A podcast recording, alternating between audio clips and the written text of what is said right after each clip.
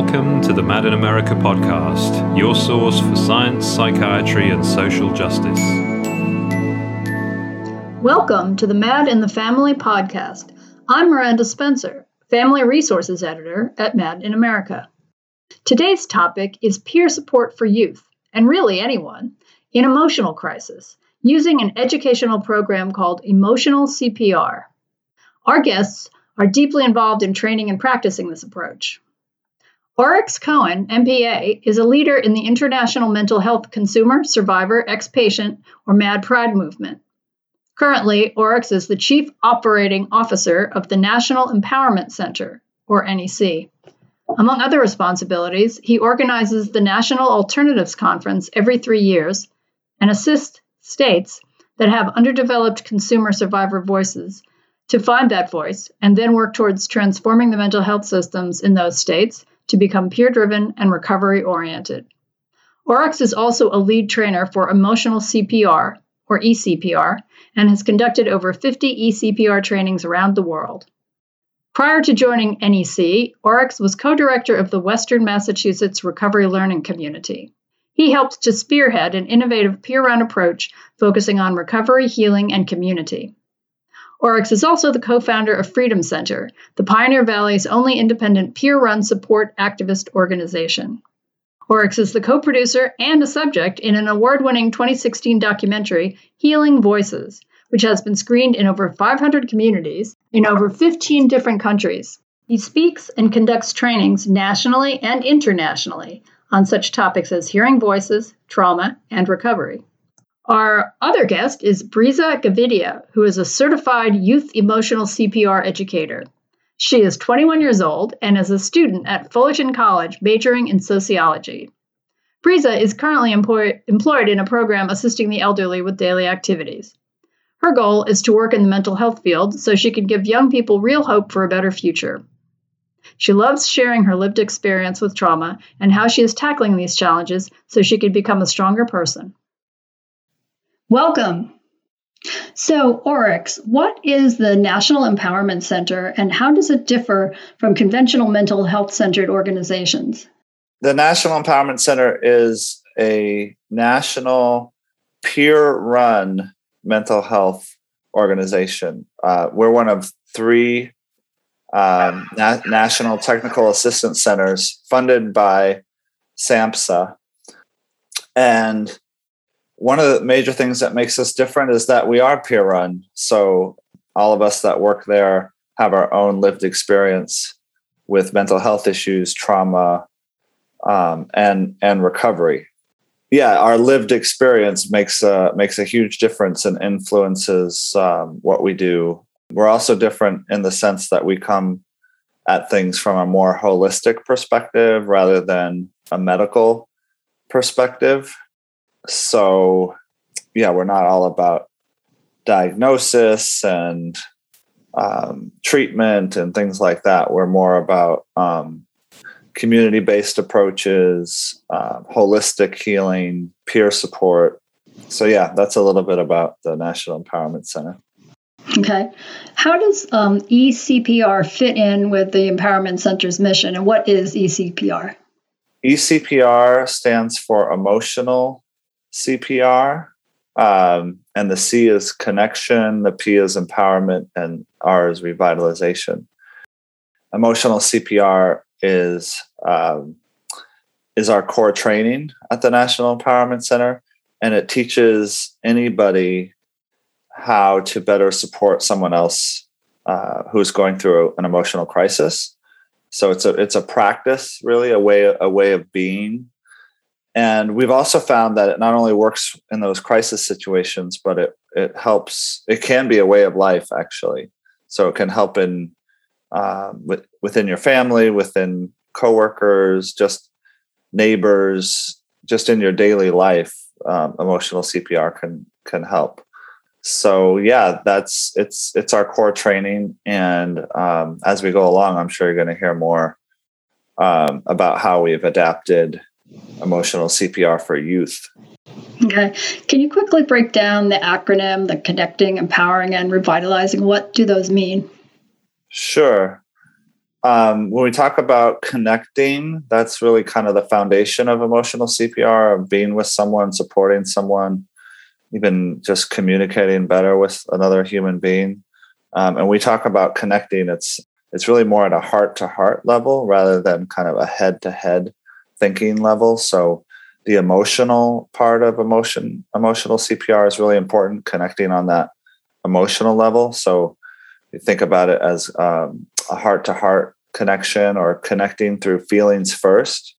And the P for empowerment, emphasizing the power uh, piece of it, um, recognizing that there are power imbalances in our society, um, but that everybody is a whole person, even in our worst moments, our darkest moments. We see people as whole people that have power. And how do you access empowerment?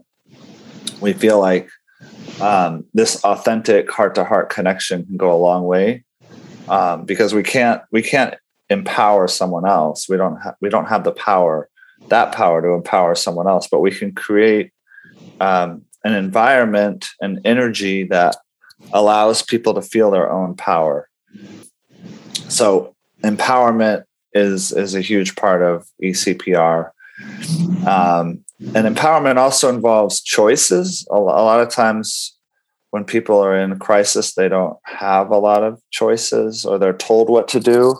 A lot of the time, so ECPR tries to give people choices um, in what what they want to do for themselves and our revitalization that's that's hopefully where we want to get to uh, feeling more energy or feeling more a sense of groundedness a sense of connection with other people um, you know wanting wanting to live wanting to do different things in life. Um, that's that's the the kind of the end goal of ecpr is revitalization What's the origins of ECPR? Who started it and why?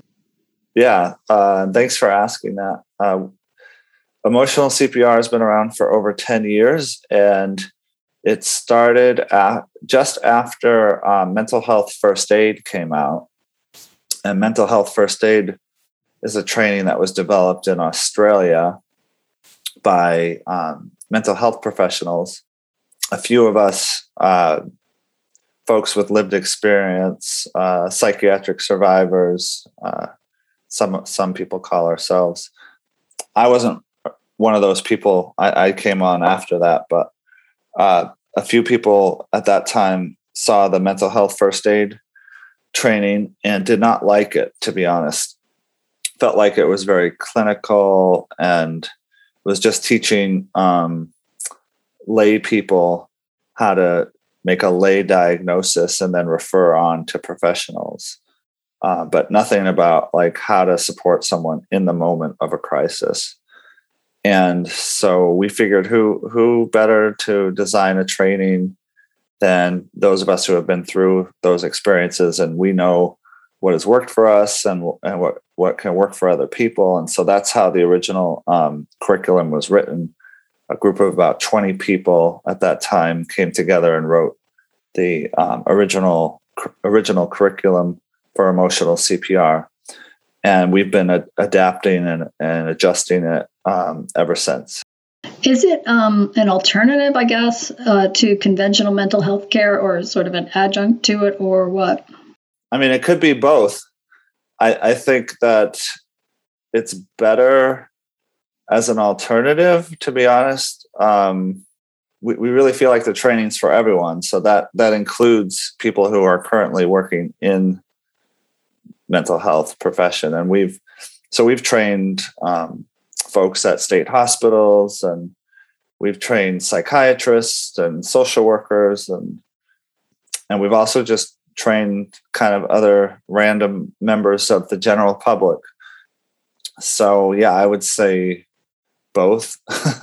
okay. So would anyone using it ever refer someone into the mental health system, or is the idea just to help them to stay out of it?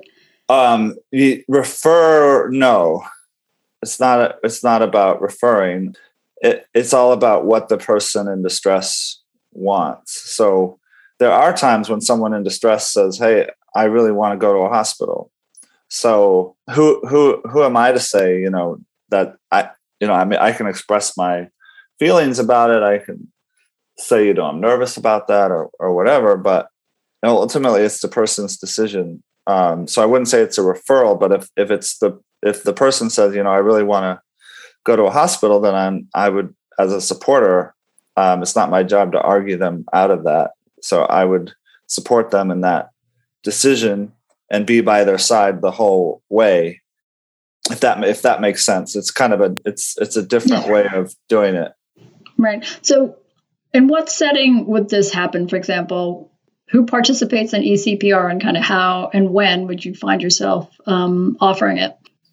Well, it was originally designed for those really big crisis situations, like someone's feeling suicidal or hearing really distressing voices or uh, you know really super sad or angry or anxious so those situations it definitely can work and, and it has worked i've heard several examples of of ecpr basically saving lives even even the most extreme example of talking people off of jumping off a building, for example. So, yeah, those situations um, for sure. But like I mentioned before, it can also be used just in day to day life. Just I, I try to practice emotional CPR with my children. I have 11 year old and a 13 year old, and I try to practice it with my wife. And I feel like when I do that, it makes my relationships better. So it doesn't necessarily have to be a, a crisis situation to be able to try to connect with someone on an emotional, heart to heart level. Yeah, that makes sense. Um, so I understand there are some recent research findings on the effectiveness of ECPR. There was a, a journal article this year that seems to show a positive effect on mental health practitioners. Um, can you talk about that? And do you have any information about research on the effect about the recipients, which is the person in crisis or the person that you're supporting? Yeah, this research was done pretty recently. It was done all on the um, online version of emotional CPR you know and so it's it would be interesting to to to do some research on the in person though we haven't had much of an opportunity to do that recently. Um, and we we never thought it was really possible to do the online before covid hit. So yeah this research was done on the online version and it was done with the participants in the training the trainings itself so we haven't yet been able to do um, ex- any really research on people practicing it outside of the trainings, which would be a great thing to have. But um, this is definitely a start. You mentioned practitioners.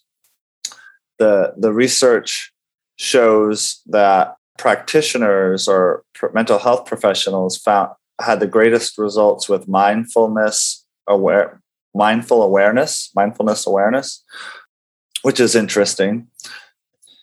And a lot of other really great effects from the training, including um, increasing a sense of belonging, um, decreasing loneliness, uh, which, if you think about it, is huge uh, because of what a lot of people have been going through with COVID is a profound sense of isolation um, so to have have something that you know makes people feel like they're part of a group um, decreases that isolation. The research also found that we are um, teaching what we hope to teach. that uh, people are coming across with a greater understanding of how to support someone else in a crisis. So although we don't have that research, you know that which would be difficult to do but I'm sure possible. The research of of following people who have been trained and then seeing how they practice it and how that's impacted people outside of the training. But we do know that folks are learning what that what we what we teach them, um, and they're feeling more confident in being able to support people who are in crisis. So um, all of these all of these are um, good good signs, and it's it's great to have a peer reviewed published article, which means that we're basically an evidence based practice at this point. Great. So you mentioned training. How can a person learn more about it or be trained in this? Well, we do have a website that's uh, dedicated solely to emotional CPR, and that's emotional cpr.org. Um, and you can con- contact us through the website. Uh, there's also a list of upcoming trainings on that website. Many of them are open to the public. So if you see a training that you're interested in, um, you can feel free to contact us, or sometimes there's a separate registration link and you can just register for the training. A lot of the trainings that we do are free because we are funded by um, SAMHSA, but there are also several trainings that have a cost to it because we can't offer every training for free. We don't have an unlimited budget. But yeah, there, I would just check out emotional-cpr.org. Okay, thanks. Uh, let's get Briza on here. So, um, tell us a little about who you are, and can you talk about uh, the National Empowerment Center's youth programs in general? Um, yeah, my name is Briza Gavidia. Um, I have been practicing ECPR actually since I was a child because um, my grandmother is was a trainer and she taught me everything I know about ECPR. So, ever since I was a kid, it was something I was incorporating in my life. And when I was about 13 years old, I went to my first ECPR training in person. I was observing and I knew about what it was. I knew what ECPR was, how it affect, affected people, but I didn't see it with my own eyes. So the first time when I was about 12 or 13, I was able to go to, and it wasn't a full training, it was actually just like a, a preview to see if people were interested. So it was only about two hours in one day, but I was so amazed and moved when I saw the trainers demonstrating ECPR in front of all these people and i i saw how other people reacted to it and how people were crying in their seats people were hugging each other and i was like oh my gosh what is this like i knew this existed but when i saw it with my own eyes it really moved me and right in that moment that's when i knew oh ecpr is important like really important and this is something that i want to do for the rest of my life. I want to incorporate it in my life. And I knew also I wanted to be a trainer so that I could also connect with other people and share it with other people. Wow. So, can we back up a little and um, have you tell us something about the NEC's youth programs? How does that fit into the bigger whole, and what are some of the youth programs, and where does ECPR fit? Well, we just created Youth ECPR not that long ago, maybe a year and a half ago. Um, yeah, they got a few of us together to give our input on how we could change ECPR a little bit so that it would fit younger people, ages 16 to 26. So we had younger people kind of talk about okay, how could we change ECPR in a way that young people can connect with it because the original ECPR trainings are two days, but they're like many hours. And younger people, they have shorter attention spans. So we kind of had to cut it down to, you know, like a whole week. And two, it's about two and a half hours each day. And that was perfect time to connect with the younger people but also not lose their interest because after like the third like three hours you know it, they can kind of lose interest so that's why we created the youth ecpr so it was better fitting for younger people and also we have topics that are a bit more current just for what younger people would want to talk about and we have more interactive activities um, also to keep the younger people engaged. And yeah, it's very, very, the youth ECPR is more, I would say, interactive than normal ECPR. I'll help out a little bit with the part of your question, which is how does this fit in with the other National Empowerment Center youth mm-hmm. programs? So we have a youth coordinator, and her name's Shira Collins. Definitely, I would say youth emotional CPR is probably the biggest part of our youth programs, but we do have, we also have a um, youth leadership webinar series that we do. Um, and so every couple of months, we offer a webinar to the public uh, around youth leadership. So we bring in uh, someone representing a youth organization or someone who's done work with youth, someone who is a youth themselves, and they talk about what is what does it mean to be a leader, a young person who is a leader, um, and and and what how do you how how can we support the development of new youth leaders? How can older adults support younger people?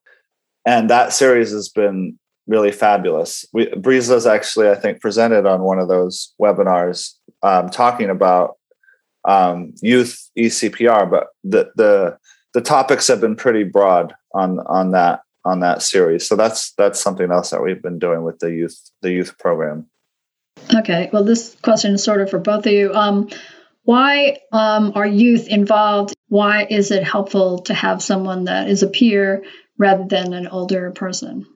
Yeah, that's actually a really good question, um, which is why we decided that for youth ECPR, we would have people that were younger training the youth because I think it is really hard for young people to be open with adults that are, you know, older because I think they were told their entire life this is you're too young, this is how things are.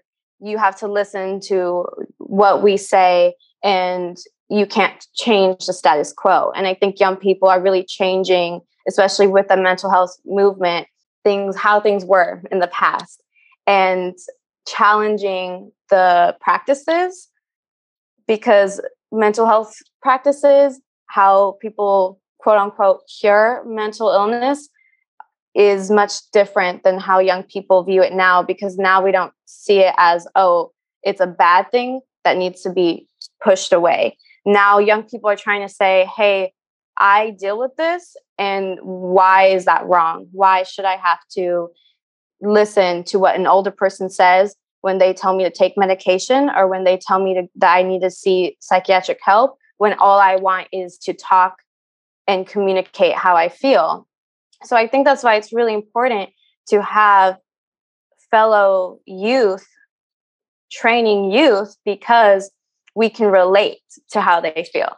And we understand this the new generation and the new pressures that young people have when it comes to to school and when it comes to being perfect and oh, especially when it comes to social media. Social media is a whole other thing in itself because a lot of older people don't understand the pressures of social media and how social media can really make you feel depressed or anxious and young people understand that so that's why we're able to connect with them Mm-hmm.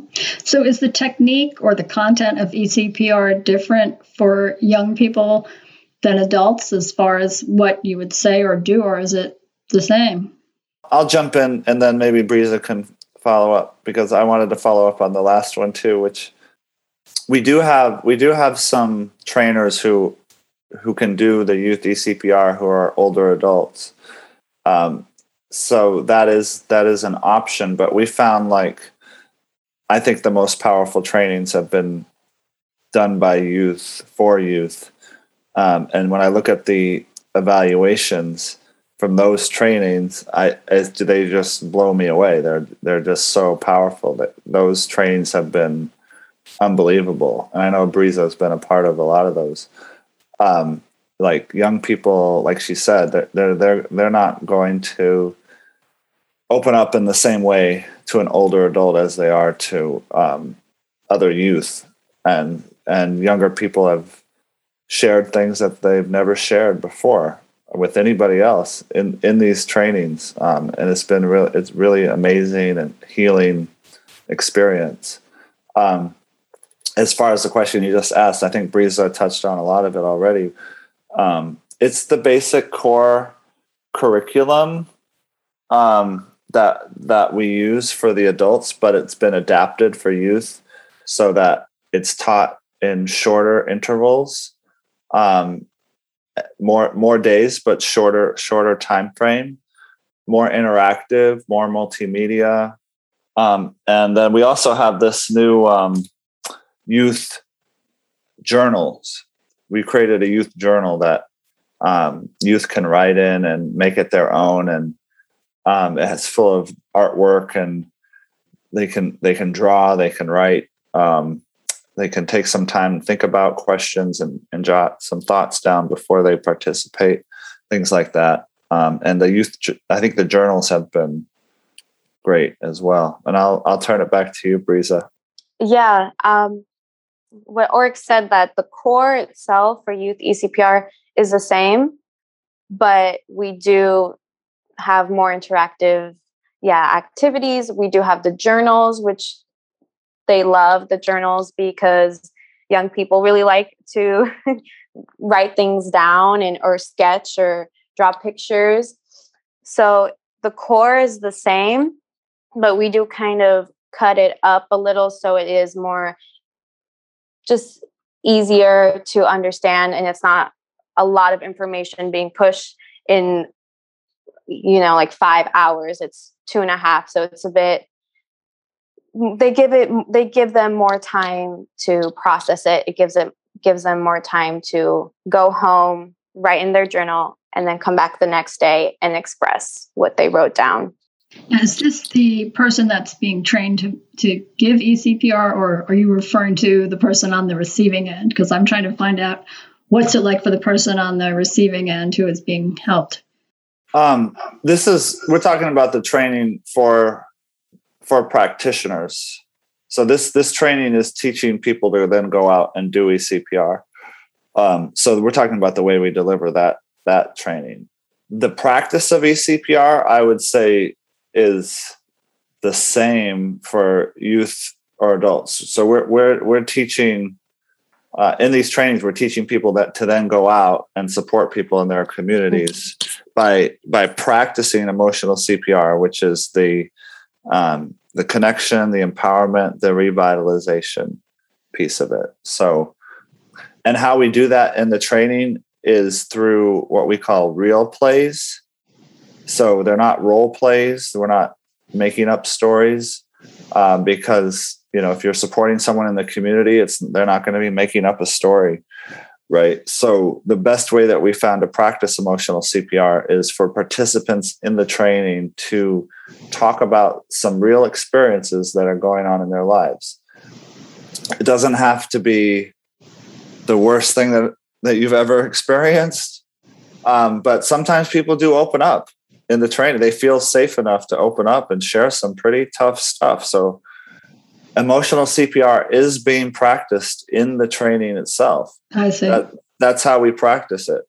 Um, so yeah and like i said with the research we haven't that's a tougher thing to research once you, we've gone through the training and then and then how do you capture what exactly people are doing in the community? That would, yes that would be very interesting to capture that but we haven't been able to capture that. So what we have is basically examples from trainings themselves.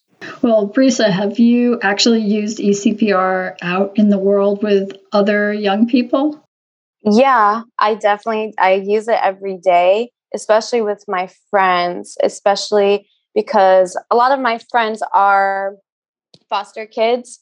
Me myself, I'm a foster kid as well, and they have experienced a lot of trauma in their lives. So they will call me and tell me something in their family happened. And I would think back to ECPR and think back to what does this person need right now. And normally, what people need when they are in a crisis or just trauma is they're reminded of trauma from their past. Really, what they need is open ears. They need someone to say, I'm here with you. I'm listening. What do you need from me? They just need someone to be there to listen.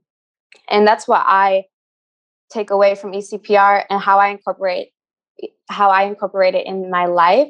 And I also work with the elderly. So I use it every single day at my job with the people I work with um, because it's working with elderly is a new job for me and something new I haven't experienced yet, but I've been around older people my whole life. And when sometimes they're sad, sometimes they feel lonely. And again, the core of ECPR is to be there with someone. And when someone feels lonely, to listen to them and make them feel like they're heard. So I definitely incorporate it every single day in my life. Wow. So, how would someone access ECPR? Not the training, but how do you? I know it's more of a way of being than a therapy technique, but mm-hmm. um, if I were a young person and you know, wanted some kind of help but wasn't sure what to do, where would one find someone that could do ECPR? Well, that's that's a really good question. Um, and we we we uh, honestly um, that's like next step next level stuff. So um, but you're making me you're making me think and vision that would wouldn't it be great to have a listing of people who practice emotional cpr like on our website? Um, we don't currently have that type of information available. I mean our our our vision is big.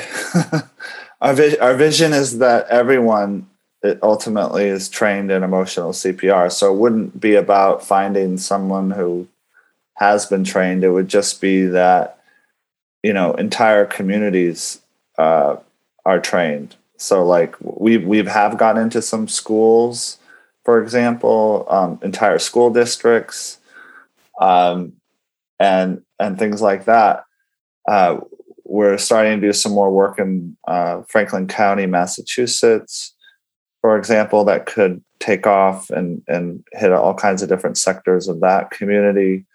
Um, so yeah, the goal is that that it's a household thing that people are educated in this way. Actually, we've gotten into the curriculum in, in a couple of high schools. So now high school students, as a as um, a part of their classes. They take a class in emotional CPR. This is a couple high schools in Vermont. Um, so it, it, if we keep on this path, um, maybe maybe this will be something that that everyone learns, and then you wouldn't have to worry about who knows ECPR and who doesn't, because it would just be like, oh, this is the way that this is the way we do things in our in our community. Can you think of any other youth oriented groups that have had ECPR instruction? Well, we've partnered quite extensively with Youth Move National. Um, so they're one of the larger um, youth organizations. Uh, we have one trainer who's works for Youth Move, um, and a few others with Youth Move who've been involved. So Youth Move has been one of our partners. Um, there's an organization up in Vermont called We Are Hope that does work with youth. Um, that the, they're the ones that have actually gotten this into the curriculum in the high schools. Um, but they also, We Are Hope, they provide um, emotional support to students in the schools, and they they provide coaches usually pretty regularly, like a couple hours a day, for a student who really students that need it need this a lot. Um, so we are hope has it, it's emotional cpr is now their core training. Um, there's a there's uh, another um, youth organization um, i believe it's based out of arizona and i'm blanking on the name of it but they they have done some training. There's uh, a group in indiana has also taught this in a school in indiana um, and done a lot with youth ECPR. So yeah, those are a few of the a few of the um, applications that we've had so far. How can one get training in this? Just go to the website, your website. Yeah, I would go to the website and contact us and it, and let us know if you're specifically interested in the youth emotional CPR. Um, and uh, yeah, we'd be happy to work something out. Great. Is there anything else you'd like us to know on some of the topics we've been talking about, or any anecdotal stories you might like to share? Well, I just wanted to to touch on just how important ECPR is and that it's not us telling people, you know, this is the way it is and you have to listen to us. We're we just want to connect with other people and help people to connect with themselves and connect with others and learn how to be there like Oryx said, we want to teach people how to be there for someone who's in distress. Right? That's what we talk about how to be there for someone who's in distress, how to listen, how to to not talk over them, just be a good listener, be present in the moment with someone else and let them talk and let them express how they're feeling. But it's also important that while we are teaching ECPR, teaching people how to be there for other people, we're also teaching how to be there for ourselves. We teach how, um, like at the end, revitalization. It's not just for the other persons, for you as well. When you connect with someone else, you empower yourself. You feel good for yourself as well. It's a two way. It's like we talk about dancing, like our hearts are dancing with each other. It's a two two people feel it, not just one. Because if you want to help someone else, you have to be genuine. And when mm-hmm. you're genuine, then you feel that in your heart. You feel the warmth of someone else expressing how they feel and their emotions. And emotions are so important because I really do believe that without human connection, without human emotion, we're just flesh and blood. You know, we're just bones. We're just mm. we're just walking around numb. But once we make that connection with someone else, that's when we have hope for living.